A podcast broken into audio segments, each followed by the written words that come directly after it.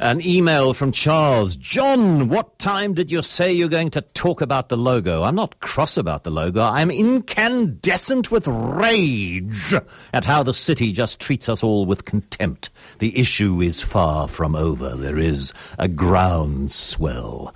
If I'd had time, I'd probably play the theme from Jaws. along with that.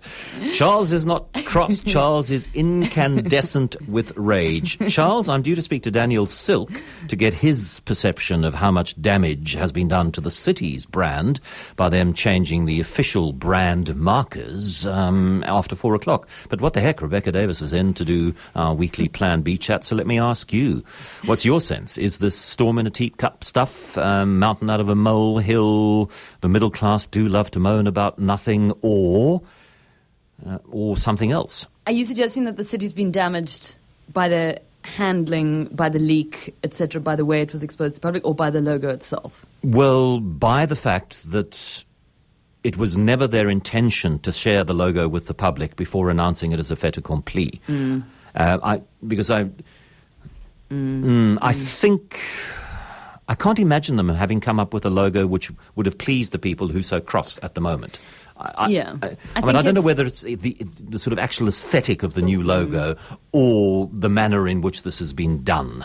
At the at the media briefing, when Patricia Lille had some very harsh words for journalists about the, the, the leaking of the logo and so forth, um, they were repeatedly asked why not have a public contest and um, especially bring it into World Design Capital. I mean, these ideas have been thrown out continuously. Have a competition, make it part of World Design Capital. But they said that they have previously had a competition, were unable to use any of the any of the, the results. Because it's not just, you, you can't just take a picture and turn anything into a logo, right? One of the reasons why they had to change the old logo is because it didn't scale well in certain sizes. Like you couldn't make it very small, it was very fragile, and so forth. Everybody in the graphic and design industry who's contacted me, and there have been many, says that that is rubbish. okay, I just I just swallow what they tell me, John. Hook, line, and sinker. I think that the city came off pretty poorly because, from my perspective, because of how aggrieved they seemed about the Argus publishing the leak without their attendant spin. But my point was if a logo can't speak for itself, then isn't there something wrong with the logo? If you have to have it explained, what every cog means, what the, you know, it seems to me that there's a deficiency in the logo, not in the interpretation. And certainly there's been a deficiency in the way that the city has handled this. Um, yes, they wanted to do it on their own terms, and they weren't able to do so because somebody somewhere within the DA didn't like what was going on, and so leaked it to the Argus, and the Argus published it. And immediately, within hours, they should have made themselves available instead of saying, "We're not going to talk to you because it's going to be introduced at the council meeting next Wednesday, mm. and it's inappropriate to talk about it before it's been formally approved." Within hours, mm. Patricia de Lille or the designer or Yellowwood brand architects should have been offered to radio stations like this one to explain. Completely agreed. And they should also not have denied so vehemently, well, certain figures within the administration did, that it was the wrong version, as if the real version would look nothing at all like that. And then, of course, when it was revealed, it was basically identical, except for a small change in color. So I thought that that too was, was, was a misstep. Rather say, you know, it's pretty, pretty much it rather than than deny outright that it looks anything like that. And, and, this notion that fewer people, significantly fewer people, are going to vote for the DA on the seventh of May because they so are, are so angry with the way the city administration, which is controlled by the DA, has done this. I do, do not believe that for a second, John. Is that your impression? Well, that's what a lot of people are telling me. My impression is that there'll be another scandal next week, and mm. within two weeks we'll go logo. What logo? Oh, has it changed? Oh, really? Mm-hmm. Um, but a lot of people are telling me that the damage is lasting. I mean, to me, that seems of all the scandals you could pick on to choose how to cast your vote. That to me seems a pretty trifling one. Uh, especially as it's emerged that the amounts of money being spent were actually pretty negligible in the in the grand. Eight million rand is not negligible. Eight, Eight million, million rand, tender, yeah. but the, the, the logo only costs 300,000. Yes, but the implementation of it, the putting it onto cars and onto bus stop shelters is all going to cost 8 million rand. And how many toilets, decent flush toilets, can you supply with 8 million rand? Well, to me, the more disturbing thing was the, the, the reason behind the, the change in, lo- in slogan, John, the change from the city that works for you to making progress possible together because they felt the format one was passive and we need instilled active engagement of dependency. Mm. Yeah, I think that's very telling. Um, you know, it's my impression that a lot of people view the city of Cape Town anyway as being sort of unfeeling and tone deaf towards the plight of the city's poor residents. And in many cases, that's misplaced. But to me, canning a logo because you think it encourages people to sit around waiting for handouts is not sending a particularly good message in that regard either. Mm. So, if if not much damage is going to be done to brand DA amongst potential DA voters ahead of May 7, how much damage is being done to brand DA by Helen Zille and her tweeting up a storm so often about so much? Because more and more this narrative is starting to stick its head above the parapets mm. that there are supposedly significant numbers of people within the DA hierarchy that wish Helen that wish Helen would shut the tweet up. I think we always have to be careful of assuming that what happens on Twitter is in any way representative of what happens elsewhere in South Africa. Because don't forget, only a small proportion of South Africans are on Twitter. A lot of people don't know anything about what's happening at Twitter at any time. Look, so the backstory being, of course, that Helen Zille went on a rampage last weekend towards two journalists and sort of this extended personal attack, particularly against Carien du Plessis from the City Press. I mean, as a journalist, John, I found it very disturbing and quite frightening. If I'd been a member of the public looking at it, the impression I would have got mainly was that what is Zille thinking? I don't understand. She's got three over 300,000 Twitter followers. That is a huge reach. And as I pointed out in an article earlier this week, that is more than twice the circulation of, for instance, City Press. So actually what she's got there is a very valuable political communications tool. And to use it to slag off a journalist without even specifying what the journalist has done wrong just strikes me as incredibly foolish. I mean, also sort of lacking in, in self control, to put it in a, in a simple way. Why not just not tweet? Mm. So, I mean, I've no idea what the level of disquiet is within the DA because all the stories uh, that have appeared about this seeming disquiet have quoted anonymous sources. Mm. And I know how easy it is to find an anonymous source who says what you want that person to say. You know who are the people who have been pushed down the DA's party list, so you know they're unhappy with the party hierarchy. So you know if you go to them and say, What do you think about Helen's Uber tweeting? They're going to go, Oh, it's not so cool. So, I mean, it's relatively easy. But, um, but I do wonder whether there is uh, there is a significant section of important opinion with the DA that would like her to be less active on Twitter or blander on Twitter. I think some people find it. I mean, voters would find it appealing because she also can be very responsive, you know, in a way that other politicians aren't. She really does reply to tweets about, you know, uh, flipping pothole in your road. She will put you onto someone. And that part of it is obviously amazing. But the flip side is this knee jerk sort of anger that seems to come out some of the time. And to me, it's off putting, John, as a, as a, I mean, as well as being a journalist, I'm a potential, I mean, I'm a voter. Um, I see that and I think, you know, this is someone who's not quite quite in control in, in, in all in all regards. And I the fact though that she is not made to tone it down suggests to me that that there is a lot of control happening from Helen Zille to the DA, because otherwise you would think that some political strategist would be able to take take her aside and ask her to to rethink. The fact that that's not happening suggests that there's a there's a pretty iron grip mm. going on there to me. One of the problems with our Friday conversation, Rebecca, it seems to me, is that we agree about too many things. we don't we don't disagree about enough. And uh, I've tried to have a conversation a couple of times over uh, the last few days, and unfortunately, each time I've tried to have the conversation, the person on the other end has been in a, an area of poor cell phone communication, so I haven't been able to have it. But about the South African response to the passing of the anti gay law in Uganda. Mm. And pure, sort of trying to understand it and talking through it and is there a case to be made for this softly, softly approach? I mean, I, I suspect that a large part of the cabal around Jacob Zuma in the cabinet and the higher echelons of the ANC is are themselves homophobic. Mm. So uh, I think there is hmm. some quiet sympathy, uh, maybe even some, you know, thumbs half up for what Uganda has done. But I'm sure there are also significant numbers of people within the ANC who are horrified by what Uganda and Nigeria have done. Mm. So why don't they say so? So I think to myself, well, they don't say so because mm, they know that even privately they're not going to manage to get Yoweri Museveni to change his mind. But maybe they know that within the AU there's a lot of sympathy for what Uganda has done, a lot of approval for what Uganda has done. And if they want South Africa to be a significant player in African politics and they want to move other agendas, they do need the support of other African countries. Mm. And if they are the ones who get onto a soapbox about gay rights in Uganda, they lose the ability to do that. So the ability to influence the continent's politics for the better disappears. You're not looking impressed by my devil's advocate argument.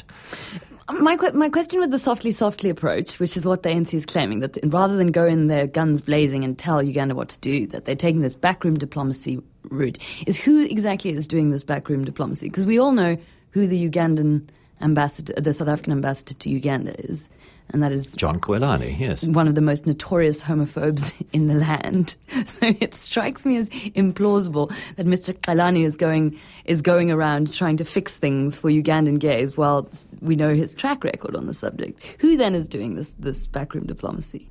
Surely it would fall to him in his role. You, you would expect that DIRCO's man on the ground, mm. DIRCO's resident homophobe, chilling, would, a chilling thought. You were in let's have tea and talk about the Ugandans and gays. Right. Yeah, can you imagine that conversation? Right, exactly.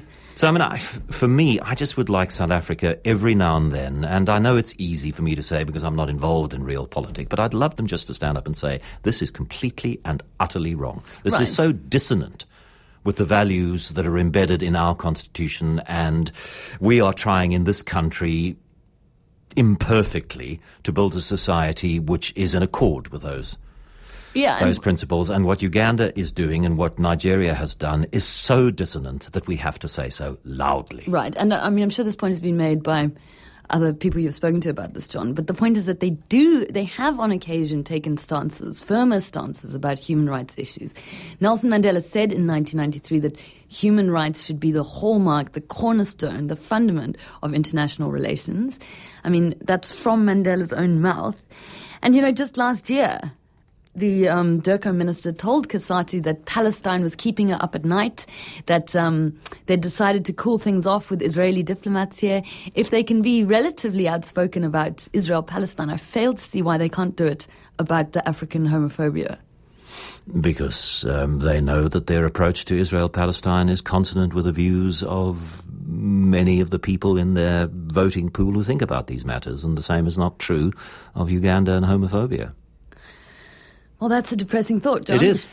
I mean, I think you're probably right, but um, if I mean, the problem also is that Uganda is now positioning itself as this sort of um, forget about the homophobia just in terms of this in its steadfast refusal to listen to bow to the Westerners, sort of positioning itself as this kind of heroic anti-imperialist kind of you know David standing up to Goliath, which unfortunately is a sort of compelling narrative, I can imagine, for a lot of people on the continent, quite aside from mm. the, the issues at hand. This is the last Plan B, I think, for a while, and that is because Rebecca is leaving Cape Town for a few weeks. How many weeks, we're not exactly sure, because she is going to be, as of Monday morning, covering the Oscar Pistorius murder trial for the Daily Maverick, and you're heading up to Johannesburg after you finish this chat with me.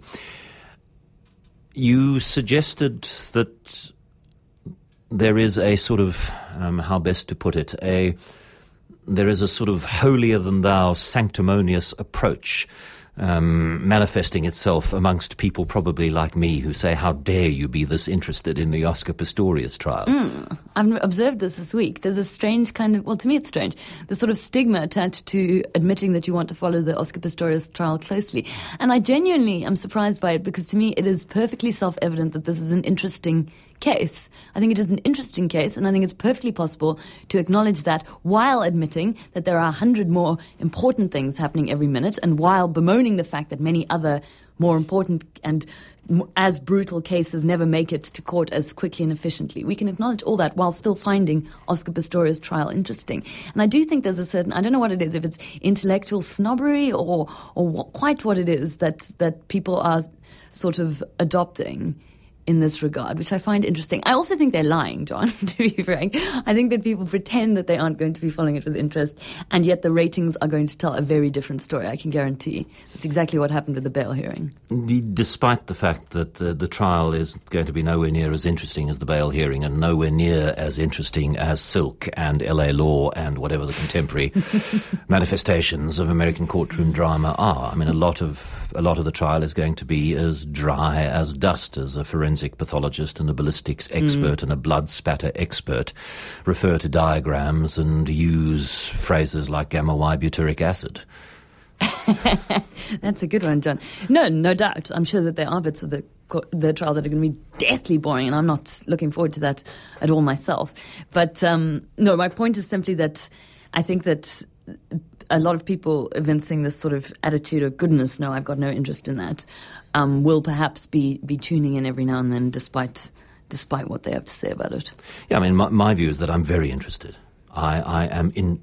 I'm fascinated by what might have happened on that night, mm. and I've, I've taken listeners to task for telling me with complete conviction that he absolutely, definitely, without doubt, thought there was an intruder behind the door, and others who tell me with the same level of conviction that, of course, he knew it was Reeva behind the door. Mm. And I don't know how, I don't know on the basis of what they come to that early determination. Mm. And the most interesting trial, part of the trial for me is, well, there are two bits that I probably will be following very closely. The rest, um, I, am interested. I will want to know the major develops, but I'm not going to. I, am not on Twitter.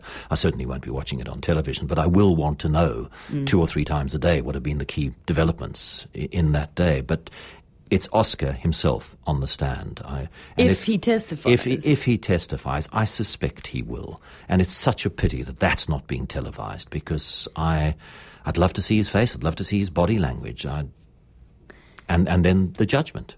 Mm. Mr. Pistorius, I find you guilty of murder. Mr. Pistorius, I find you not guilty of murder. Mm. You know? Wow. It's going to be, uh, you know, apart from anything else, and I don't mean this to sound flippant, it's going to be sort of an amazing theatre that moment, I think. Yeah. Yeah, hugely significant. And what do you think of the media coverage of it and the potential media? Because th- that's what causes me disquiet. Uh, you know, it's it's kind of like I don't know. It's it's archaic to expect there not to be this level of salaciousness mm. and prurience and mm, licking your lips. Ooh, can't wait for the next bit of scandal to emerge. The notion that this could be done in a dispassionate, objective, purely legal, forensic way is ridiculous. So why do I want it? I hope I hope readers aren't expecting that from me, John. Goodness, they'll be in for a shock. Um, um one of my objections to the media coverage has been the, the descriptions of Reeva Steenkamp ongoing. The Sunday Times last week called her a blonde stunner which seems to me to be the most inappropriate way of referring to a dead woman that I can even think of. And you know, but this is a woman who, when she was alive, made a living out of her looks and was very happy to be portrayed as a stunner and with very little clothing. To on. me, that does not give a legitimate justification for continuing to objectify her in death. John. I don't know. I, I, I, don't believe it does. Yeah, look, the media coverage also has, in several cases, been just flat out inaccurate. You might recall that um, the Pistorius family actually went to the press ombudsman in July, I think, last year, after City Press. No, sorry, after a report, in fact, published a story about how he'd been seen, Pistorius had been seen at an Audi dealership buying a fancy car with a woman who they insinuated was his new girlfriend, who it turned out was a cousin. He hadn't bought the the car in question, and you know their their complaint was upheld. So I do feel that, that, that the coverage of Pistorius has been negative. There have been attempts to to paint him consistently in the years since the bail hearing as a, a party boy, as a you know, sort of unreformed, callous. And in fact, there's research to back this up because Media mm-hmm. Tenor just reviewed 105,000 or something TV news broadcasts and found that whereas in the beginning, Pistorius was painted as an athlete who stumbled, now increasingly he's portrayed as a criminal before all the comparisons were to other athletes who'd, who'd, who'd done bad, like Tiger Woods, um, Lance Armstrong, and now increasingly the comparisons are just with other bog standard criminals, which is interesting, I think. I, I can genuinely say, hand on heart, that I have no firm opinion on his guilt or innocence. Can you say the same? No. but I will do my best to not let it colour my coverage, obviously, John. Are you prepared to tell me what you think? I think that. He, that that I think that he sh- sh- shot through the door in a fit of rage without considering his actions, but that he did not genuinely consider that there was an So you intruder. believe that he knew that it was Reeva and not an intruder? I do? John, but I fully admit I have absolutely nothing to go by on this other than So what, what makes you do. come to that? Various facts to do with the layout of the room, the fact that it seems implausible to me that he could collect a gun from the side of the bed where Reeva was lying and not notice her absence.